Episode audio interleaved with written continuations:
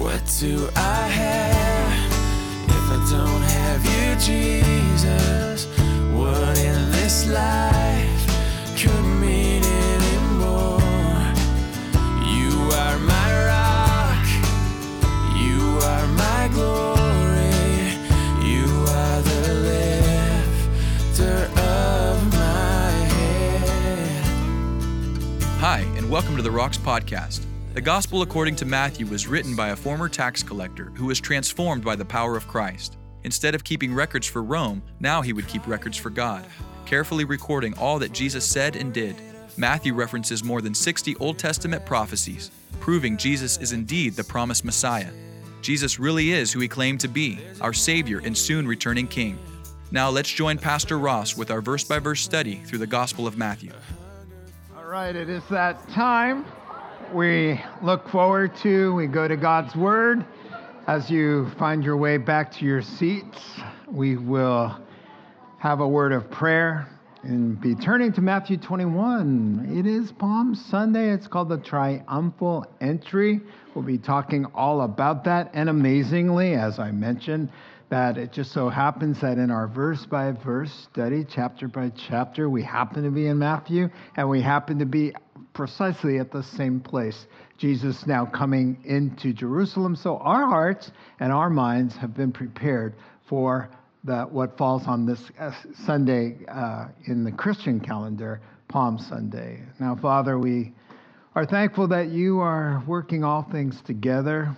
We pray that you would open our eyes, that we would see something wonderful and new, fresh and life giving and life changing. Father, oftentimes familiarity does breed contempt, and we've heard this story about the donkeys and the palm branches, and like we've heard it a hundred times, but God, it's living word, It's as sharp as a sword. It can come and pierce through down deep and change us forever as a scalpel in the healing hands of the great physician. May you show us some new insight that sets us free. In Christ's name, amen. So, yeah, Passion Week. If someone were to ask you, what are you passionate about? How would you answer that?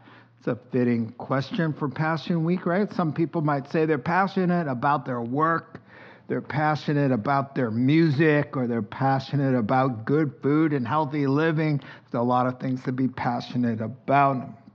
And we most certainly will prioritize our lives and make much sacrifice for that which we are most passionate about. And so, if we would ask the Lord Jesus Christ what he is most passionate about, he would answer, You and you and me. We are the object of God's greatest passion. And so this is amazing. He prioritized his entire life and coming to this earth for you and for me. And there was much sacrifice involved in that excruciating. And by the way, the word excruciating comes from the word crucifixion, excruciating.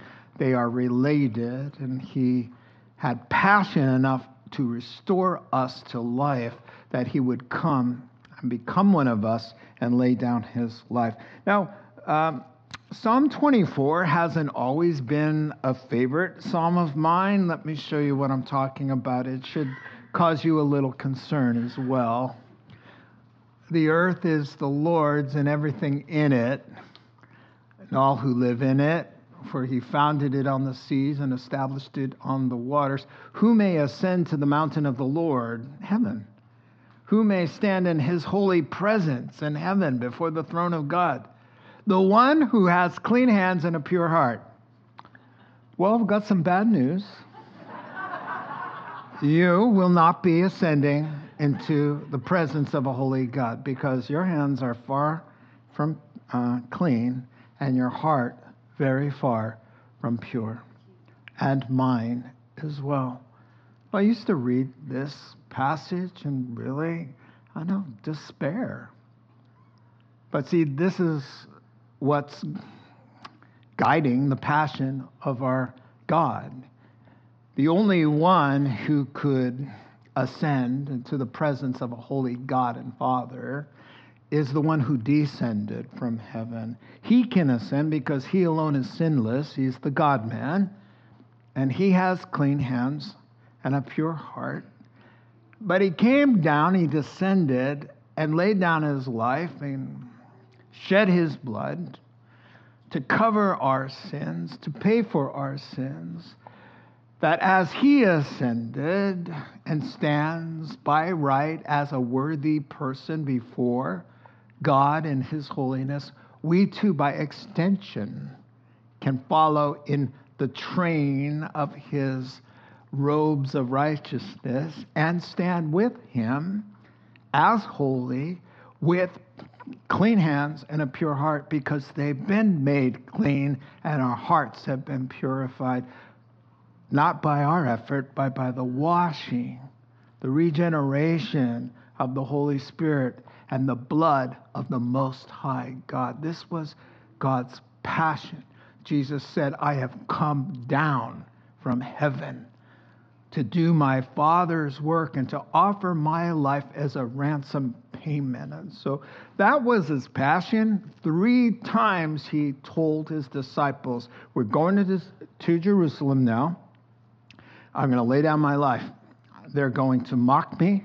They're going to pull my beard out. They're going to spit in my face. They will put me to death, but on the third day I will rise. Three times he said, We're going to Jerusalem. I'm going to be killed. And then he says in Luke chapter 9, verse 51, after he tells them that, he says, uh, Luke says, and he set his face like a flint to go to Jerusalem. Now, a lot of us are like, what does that even mean? It means not going to the right, not going to the left. I know what I have to do. I have to lay down my life in such an agonizing, shameful way to hang on a cross for six hours for, with the sins of the world on his sinless shoulders, he says, I'm not turning to the right, I'm not turning to the left. And uh, in one passage, he tells the disciples, Look, we're going to Jerusalem. I have a baptism to over to undergo, meaning a baptism of fire to endure the wrath of God on our behalf. And he says, Oh, I'm so compelled until I get that thing done. That's a quote from the Lord. So this is why it's called Passion Week. He doesn't go uh, begrudgingly, he doesn't drag his heels. This is something that was done before the foundation of the world. The lamb was slain before there was an earth in God's point of view. Because of what? Because of he foresaw our greatest need, that we would be estranged from him forever. Instead of eternal life, we would have to suffer eternal death. He saw that and in his passion said, I'm going to fix that for anybody, for whosoever. And that's the amazing part of the gospel. And so he comes to Jerusalem, purposeful, passionate, and in a public display, uh, letting the world know that he indeed is the Messiah of Israel and the Savior of the world. And so we're going to take a look at that dramatic descent down from the top of Mount olives there. And, and just so you know, uh, Barclay said Jesus could not have chosen a more dramatic moment because up to 2 million people, Jews, always went to Jerusalem for the three major holidays. And so uh, Josephus says up to 2 million Jews from all over would come converging upon Jerusalem. Jerusalem, Greater Jerusalem, is the size, the exact size of Santa Rosa, 48 square miles. So, can you imagine 2 million people coming for a festival in Santa Rosa and what the streets would look like? Just so you know. That's exactly what was going on. And Jesus decided this is the day I'm going to come out to Israel as their Messiah. And he does so in very obvious ways. And everybody knows what he's saying. He's saying, I am he, I am your Messiah. And so, yeah, and it's not just coming down the hill, it's how he comes down. And that's filled with so many uh, valuable insights. And now we're going to take a look at that now. He's going to let the world know that he's the one. So let's get situated on top of uh, chapter 21, as it were, at the top of the chapter and at the top of the Mount of Olives, uh, where this holy, sacred processional will begin. All right, let's do this. Verse 1 as they approached Jerusalem and came to Bethphage. Bethphage is a little village on the top of Mount uh, of Olives, next to another village named Bethany.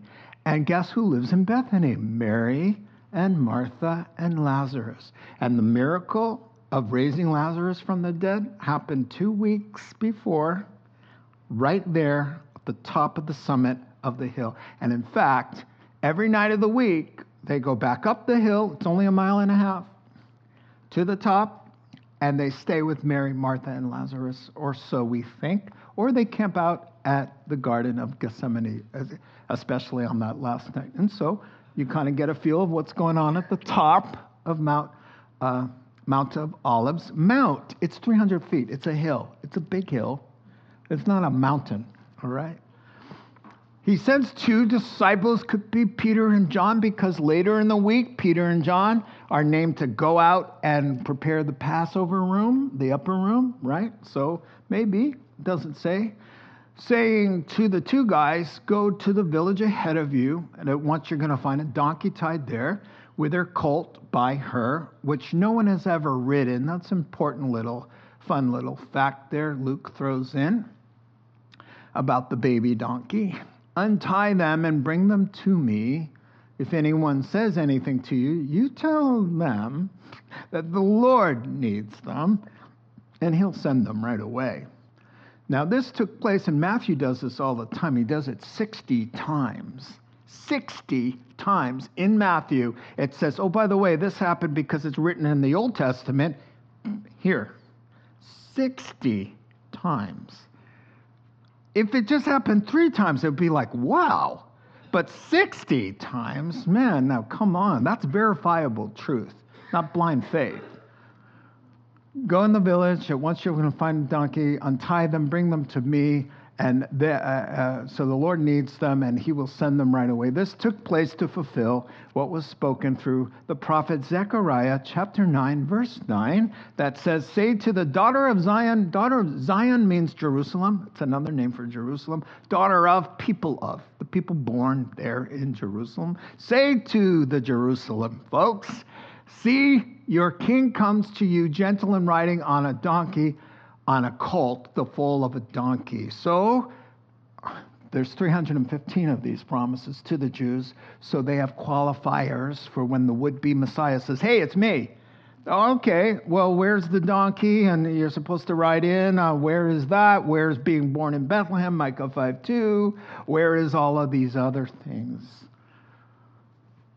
So the disciples go on and they do as Jesus had instructed. They brought the donkey and the colt, they placed their cloaks on them, and Jesus sat on them, the cloaks, not the two donkeys.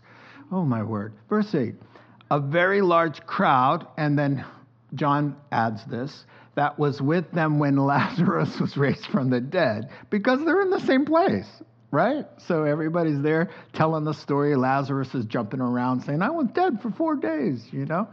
Continue to spread the word, and many were there because they wanted to meet Jesus. They heard about he, he raised Lazarus.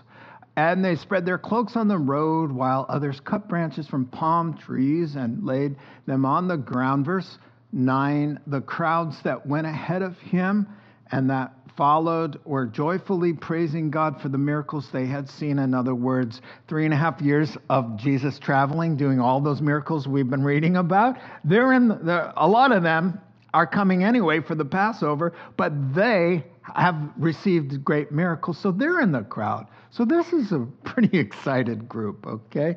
Uh, and so the crowds that go ahead, they're singing praises, shouting, Hosanna means hallelujah to the Son of David is a title for Messiah. We'll talk about that. And then they grab Psalm 118, verse 26, out of the holiday song, and they're chanting, Blessed is he who comes in the name of the Lord. Another uh, reference to Messiah and Savior. Um, and they're saying hallelujah in the highest. Hosanna in the highest just means like praise God everywhere, all the way up to the highest heaven. Okay. And then I, I we're going to close with Luke's account. Then some of the Pharisees, they're not happy campers. they don't like Jesus, and so they say, Teacher, rebuke your disciples. And Jesus answered, famous, I tell you, he replied, if they keep quiet, the stones are going to sing out. I don't think you're ready for that. Verse 41. As he approached Jerusalem and saw the city, he cried. He was moved to tears. He said, Oh, Jerusalem, my Jewish people, if you only knew what was going on, if you only knew who I was and what would bring you peace and blessing.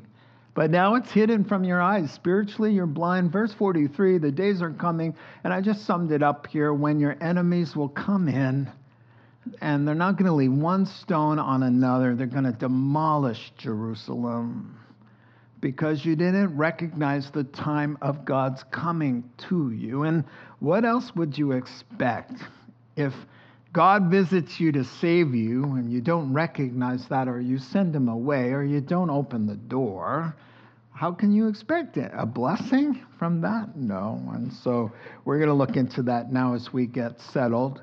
Um, if this Palm Sunday could be thought of as a musical piece, maybe it would have three movements then. Number one, note takers, it would be the proclamation, it's Messiah. Number two, the praise. The crowd recognizes that and praises accordingly. And then three, the prophecy, the bad news. If you reject the foundation stone for the building, which is the, from that song, the builders rejected the cornerstone, the most important stone. They said, ah, we don't need that one. Well, that turned out to be the foundation stone, and you can't have a building without that. And so, yeah, that's the prophecy. You re- if you reject the part of the puzzle that's the most important piece, then what do you got? All right, let's dive in then with the great proclamation here. And so it's up on the screen. I'll paraphrase at long last. They come up from Jericho. Jesus has healed a blind beggar, Bartimaeus. He's jumping around saying, I, could, I was blind all my life and now I can see. He's in the crowd. They go up 17 long miles up to the top of Mount of Olives, and now they're getting ready to descend. And Jesus doesn't want to walk anymore because he wants to proclaim that he is indeed the Messiah. So he's going to order up the donkey there in fulfillment of Zechariah's words. And so you'll recall now, as we think about this, that when people came to the realization that Jesus was Messiah, he usually said, Shh, don't tell anybody. In fact, when Peter said, You're the Christ, you're the Son of the living God, Christ, by the way, is the Greek form of the Hebrew word Messiah. They mean the same thing. Christ, Messiah, same thing. Messiah, Christ means selected one, chosen one, the way of salvation, the way to life. This guy. That's what it means. And so, whenever people said, You're the Messiah, he said, I, I, I, they, He charged them strictly not to tell anybody. Why? Timing. Timing. He has, he's the Passover lamb. In prophecy, he has to die on that Friday. But not just on Passover, any old Passover, he has to die on that Passover. So we can't be messing around, stirring up the crowds and all of that yet. And now he's fine with that because he reached the appointed day. I'm going to throw in something here for you. That's amazing. It's one of the 315 prophecies. A lot of people don't recognize it because it's a little complicated, but in Daniel, about Palm Sunday, wow, Daniel is fasting and praying. What a great man of God, Daniel. And while he's fasting and praying, seeking God, God sends Gabriel, an angel, his archangel, to Daniel. And Gabriel comes and says, I'm going to give you the timeline for the end of the world. I'm going to lay it all out for you in this Hebrew language of weeks, 70 weeks. Each week stands for seven years. It's a little bit of uh, theological trigonometry, uh, but there are people who are gifted and well studied who, who handle this. Now, according to Gabriel's words, There will be 483 years will pass from the decree that the Persian king says, You Jewish people who have been removed from Israel, you can go back to Israel and rebuild Jerusalem.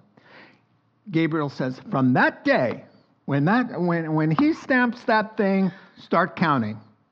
483 years, Messiah will show up in the land to, and I quote, finish transgression, put an end to sin, atone for wickedness, and to bring in everlasting righteousness, end quote.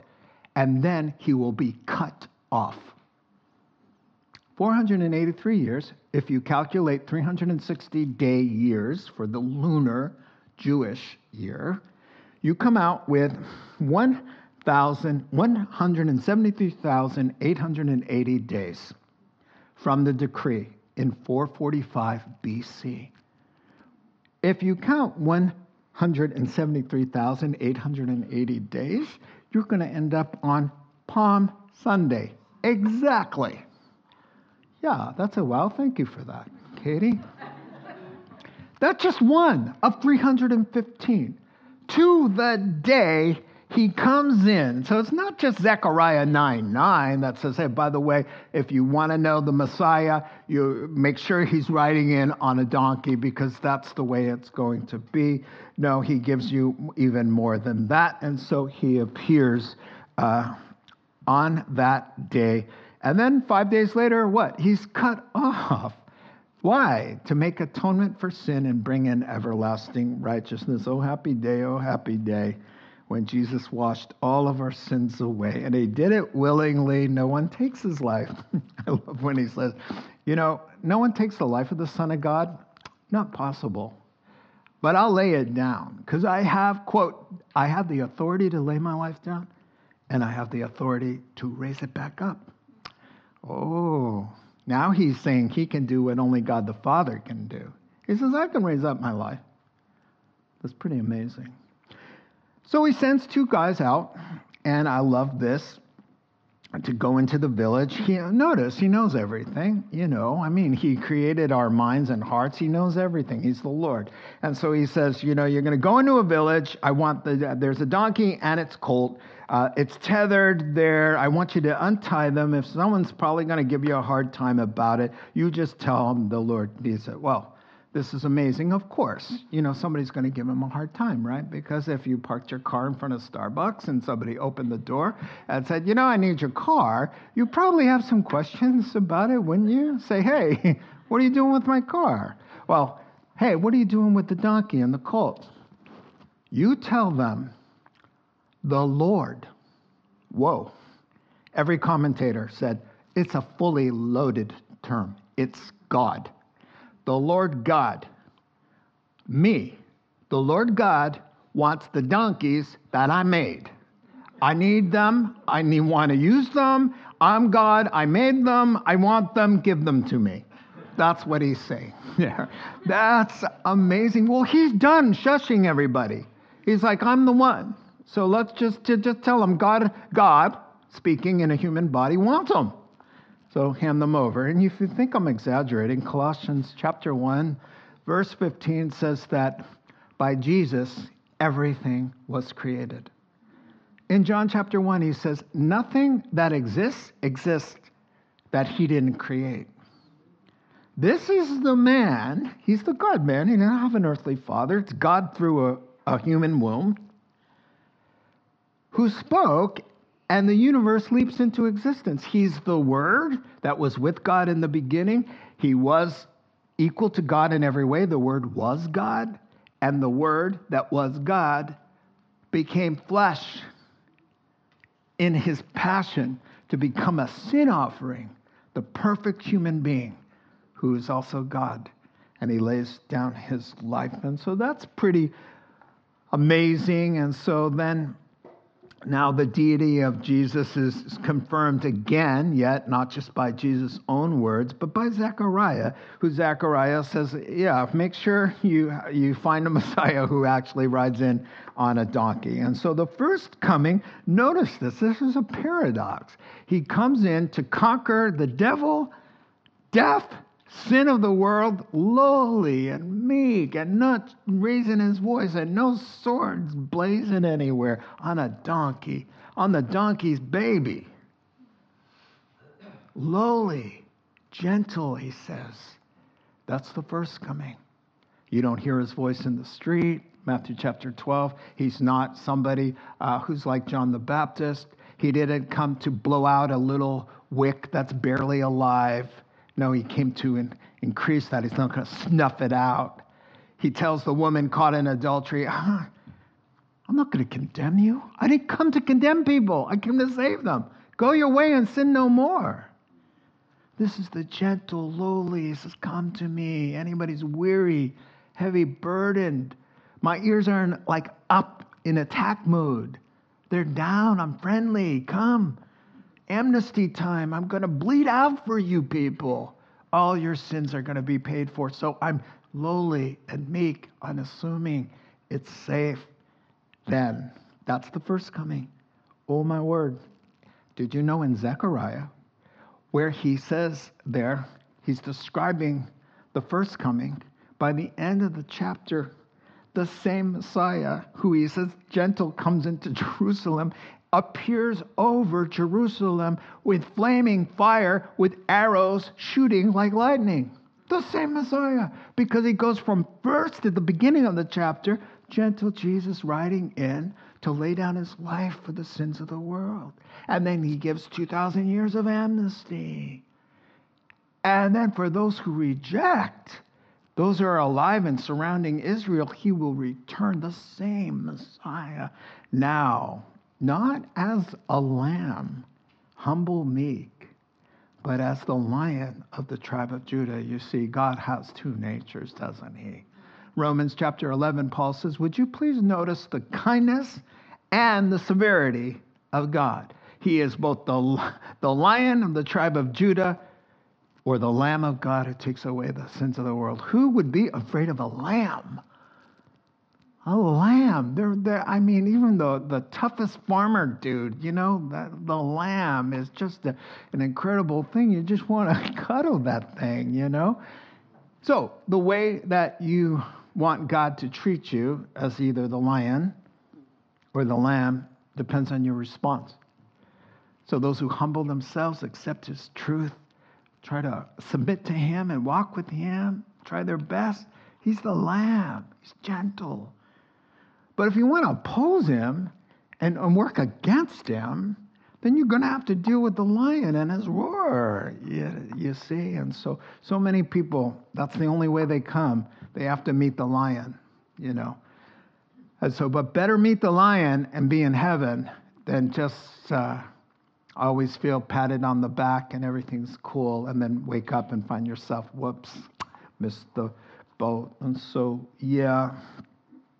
So, this gentle Jesus, it's a limited time offer, and uh, we're in what's called that grace period right now. And so, yeah, he's the Prince of Peace. Makes sense. Uh, one writer did, and we'll move along now, but one writer said the triumphal en- entry is a bit of a paradox, isn't it? Because you have the triumph of humility over pride and worldly grandeur, of poverty over affluence, and of meekness and gentleness over rage and malice, life over death, and good over evil. It's an amazing thing what Jesus did humbly, gently. It's amazing. But he won't always be that way. Let me show you uh, Hebrews chapter 9, verse 28. Christ was sacrificed once to take away the sins of the world, of many, and he will appear a second time. This is where we get the term second coming. Not to bear sin as a meek and humble, meek and mild lamb, but to bring salvation to those who are waiting for him. Second, Second Thessalonians 1 8 says, Blazing fire, he will appear with the mighty hosts of heaven, heaven's armies with him. In that day of Armageddon, when he comes to protect his people, who Romans 11, chapter 11, verse 25 says that in Armageddon, when the Antichrist has got all the team Antichrist ready to kill everybody in Israel, they look up and they cry out to Yeshua.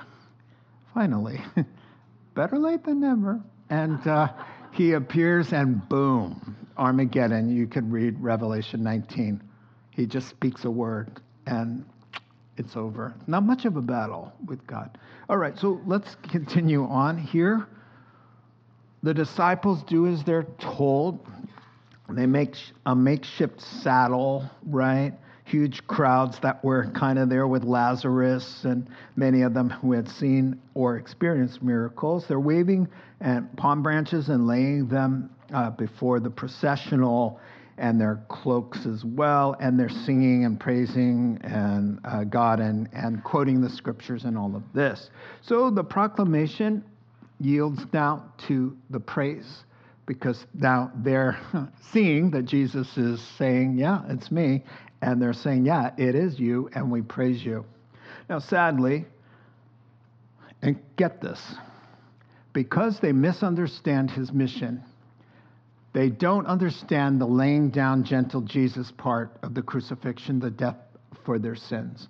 They expect now, here comes our Messiah, and they want to fast forward to the second coming and the millennial kingdom, which puts Israel as the superpower of the millennial kingdom. Ten times the size of Israel, her borders will be.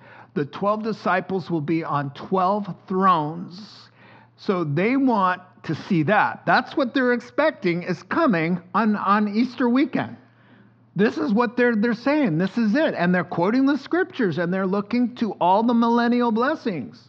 Well, it doesn't turn out that way. And so they say, We're done with you. In five days, Hosanna goes to crucify him. He did it. God didn't do it the way I thought he would. Oh, there's loss and death, and, and he's saying, Pick up your cross and follow. There's not happiness and health. There's some troubles he allows, persecution. No, no, no. We wanted to be exalted, not humbled. So out with him, get rid of him, crucify him. The Lord who? Oh, dude, that was five days ago. How could you be so quick to just go from praise God to get rid of him? Because he didn't do what they wanted him to do. And I have met Christians, and so have you, who they get a speed bump in life, a little hiccup, and maybe it's a big hiccup. Granted, a very big hiccup. Our hearts go out to you because it was such a hiccup. But you want to talk about hiccups? Go to Job. Go to Jesus. Go to anybody in the Bible, Paul the Apostle.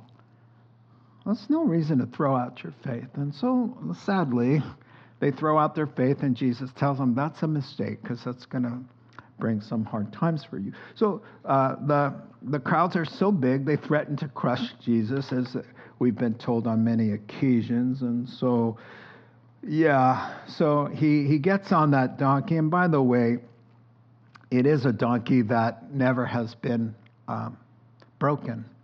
That's why Luke tells you. The Holy Spirit wants you to know, see a little cute, uh, cute, you know, uh, insightful picture here. It's powerful he gets on an unbroken animal that obeys him. That is calm, even the, the frenzied thing, but because it's a picture of what Jesus is doing. Jesus is going to the cross to be able to take our rebellious nature, the nature of a donkey, right, and bring it under his reign and his submission. And so this animal's never been broken, never been ridden. It's a wild donkey he gets on it, calm, obedient, and serves God's purposes now. It's just another beautiful picture of what the cross and the Passion Week was all about. It's to change our, nation, our nature from that rebellious, disobedient person to a person who loves to do the will of God. And so, yeah, um, the branches come down in front and the cloaks because that was the Jewish custom uh, for royalty, you know, lest even the donkey's hooves touched the undignified dirt that's carrying such a dignified person, such as the Messiah. Uh, uh, I think it was uh, what Second Kings nine, when the Lord was done with Ahab, the wicked king, and said, "I'm, I'm going to raise up Jehu," and he sent a prophet to anoint Jehu as king, and uh, once that was done, all of the officers in the army took off their cloaks and laid it in front of their, their comrade there, who was now promoted to the king. And they said, You walk on top of our coats, please. That's what was going on, the red carpet kind of thing. And so they call him the son of David, and this is what's going to get the Pharisees' nose out of joint. The son of David is a title for the Messiah. And here's what happened a thousand years before, King David is worshiping the Lord, and a word comes from the Lord to King David. Guess what? I am going to take one of your biological heirs, an ancestor with your DNA, blood to you, is going to reign and rule forever. The divine God man, the man part, will be blood related to you. You will share a common DNA with him. In fact, he will be great grandson times 48 through Mary, because Mary is related by blood. So is, da- so is Joseph. Joseph is also related to David by blood, but we don't need Joseph to be. God just said, I can do both. I can do both. We don't need Joseph's bloodline because he's the stepdad. But watch this they both can be related to David. And so there is the son of David. So ever since David's day, they had yet another qualification. If you're going to say you're the Messiah, you better be born in Bethlehem, you better ride into Jerusalem on a donkey, and you better show your credentials that you're related by blood to David. So Matthew says, no problem. Let me start my book with a list, a long list of boring names. Who does that? Well, he's writing a book and he starts out with a Huge list. Hello, the genealogy of Jesus. That's the first line because he's saying, Jews, listen up. You want proof he's the son of David? Abraham, Isaac, Jacob, and it goes on and on and on and on 14 generations to David. And then David, 14 generations to the exile. And then through the exile, 14 generations to Mary. Boom, Jesus. And if you're not happy with Matthew's version, because it only starts with Abraham, you can go to Luke's version of 72 names. Chapter 3, from Adam. He starts with Adam and he goes up all the way, the family tree, and guess who's in the middle of it? David. All the way up in Luke chapter 3 is Mary's line. And you see, all the way up to how he's the son of David. And so, Hosanna in the highest, as I said. But here, get this from Psalm 118 Blessed is he who comes in the name of the Lord, also bothered the Pharisees because the Messiah was coming in the name of the Lord. So, anybody came in the name of the Lord, he had the Lord's full authority and heart and purposes to do God's will. And so that was a messianic thing. So they're saying, We receive you as God's authoritative uh, Messiah to establish God's coming into the world. And so the, uh, everybody's happy, everybody's singing, hallelujah, praise the Lord to the highest heavens. Everyone's happy, but not everybody's singing his praises. We wrap up with this. Some of the Pharisees in the crowd go to Jesus and they say, Hey, teacher, tell your disciples to shut up. Stop blaspheming. Do you hear what they're saying?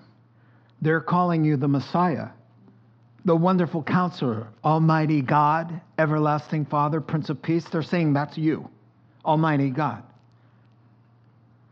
Tell them to be quiet. Jesus says, Well, one problem with that if I did tell them to be quiet and everybody just stopped praising me, uh, the rocks would praise me instead. So, are you up for that? Just asking. You know, I don't think you're ready for that. And don't you think for one second that he couldn't do that? Oh, he would. Oh, he could. How about Balaam? The false prophet, he's riding on a donkey. Donkeys don't usually talk, right? So the donkey's smarter than the false crazy prophet who wants to curse Israel. The donkey is given vision that there's an angel with a drawn sword to kill Balaam. And so the donkey stops because the donkey's smart. Balaam wants to keep going because Balaam is not smart. And so Balaam takes out a stick or a whip and he's beaten the donkey mercilessly. And God opens the mouth of the donkey. The donkey turns her head and says, Man, what's your problem? What are you beating me like that for? Listen, haven't I been your faithful donkey for years? Haven't I have I ever gone down a wrong road for you? And instead of going, "Oh my word, what's happening? I'm losing my mind. I'm a donkey's talking to me." No, no, no. He doesn't say that. He answers the donkey. He says, "Well, yeah, you got a point. You've been a good donkey so far." Uh, yeah, yeah. And so God opens his eyes to see, you know, and all of this. He who opened the mouth of a donkey can open the mouth of some rock. And I submit this to you the Antichrist can do it. Guess what he does? They make a statue of him and he makes it speak. Hmm. Rock, marble, gold. It speaks. And the whole world bows and takes the mark and says, Who's like that beast? They don't call him a beast, we call him the beast. They call him Mr. Wonderful, Mr. Savior of the world, who can make a statue speak. Now, if Satan can make rocks cry out and speak, then our God can do it too. Just saying. Amen. All right, so I'm glad you're not going to be around, or me, uh, during those days. The Bible says that God comes and rescues the church from harm's way. And then, by the way, it says he calls the tribulation, get this, the name of the tribulation is called the time of Israel's troubles. That's the name of it. It's all about Israel. The church is removed, we're safe, and now God goes after the Jews and says, uh, let's talk. So he lets that happen, and then he comes to their rescue. I think I'm getting a little ahead of myself. And so, yeah, and so they don't want to hear anything, and they say it's blasphemy. And here's what I love you know, they accused him of this before like, stop saying you're the Messiah, stop saying you're equal to God. They pick up stones in John 10 to stone him. Jesus, sarcastic in a holy way, says, uh, For which of my good deeds are you going to kill me for? I love that. Like, which, which one of the beautiful things are, am I worthy of death for? And they go, We're not going to kill you because you're doing some good deeds. We're going to kill you because you, and I'm quoting, you, a mere man, make yourself equal to God. Oh, they get it, right? So here's what he says after that He says, Look, if I can't do what only God can do and back up that claim with power that only God can do, then don't believe me. But if I say that, and then I can call people who are dead to life, open blind eyes, who were born blind without eyes in their sockets. If I can say, okay, you can see now or hear now, or cast the demons out of some crazy man, or multiply three little fish and five loaves of bread to feed 10,000 people, then you've got a problem because I'm making a claim to be God and I'm doing stuff that only God can do. So he says, and I'm quoting, if you have a problem with me, just get over it for the sake of the miracles. Believe on the miracles, even though you don't like me, he's saying. If I'm tripping you up, just believe on the sake of the miracles alone, he says, so that you can be saved. That's our God. it's just pretty amazing. And so, yeah, I want to close up with this amazing verse from the psalm that they're quoting because this is going to blow your mind. They're quoting this Blessed is he who comes in the name of the Lord. The next breath. And I'm sure they were still singing it, but they didn't know what they were saying. We bless you from the house of the Lord, the temple.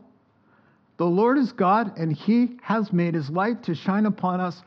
Bind the holiday sacrifice with cords up to the corners of the altar. Blessed is our Messiah. Here he is, there he is. Bind the sacrifice, the holiday lamb. They all have lambs. And so they're singing, hey, we got to tie up the sacrifice because it's the sacrifice made them right with God. So it was a joyful thing. And then they had a lamb uh, dinner together. It was part of the whole celebration. So in the song, it's like, okay, there he is. There's the Messiah. Bind the holiday Passover lamb up with cords and tie him to the altar. The cross. They don't even know what they're saying. This is an amazing thing the picture of the Lamb of God, the holiday offering. Blessed is he who comes in the name of the Lord, the Savior of the world, the, the King of the Jews. Bind him. But you don't have to bind him with cords. He came on his own accord in great passion. No one takes my life, as I said. He said, I lay it down for you. Let's pray together. Father God, such love overwhelms us. We don't even, we can't even take it all in. The prophecies dovetailing together, the words, they are just, it's sublime. It, it's wonderful, God. It just, we, we drink it all up by faith. And how blessed are we that somehow we didn't walk off the cliff like the rest, like most of the world. Somehow you tapped us on the shoulder of our souls and said, Hey, you, turn around. And we did. You chose us. God, we could have gone the wrong way and woken up with gnashing of teeth and a dread like none other. But instead, we'll wake up and be more like you with a perfect body and a heart that can never sin again. And eternal pleasures at your right hand forevermore. All because of what? Not because of our clean hands and pure heart, but because of your clean hands and your pure heart and what you did to cleanse us. We thank you. We love you. We commit ourselves to your care. Help us to walk worthy. In Christ's name, amen. You've been listening to the Rocks podcast. Our regular services are held on Sunday mornings at 8, 9:30, and 11:30 a.m. in Santa Rosa, California. If you'd like to learn more, please visit our website at cctherock.org.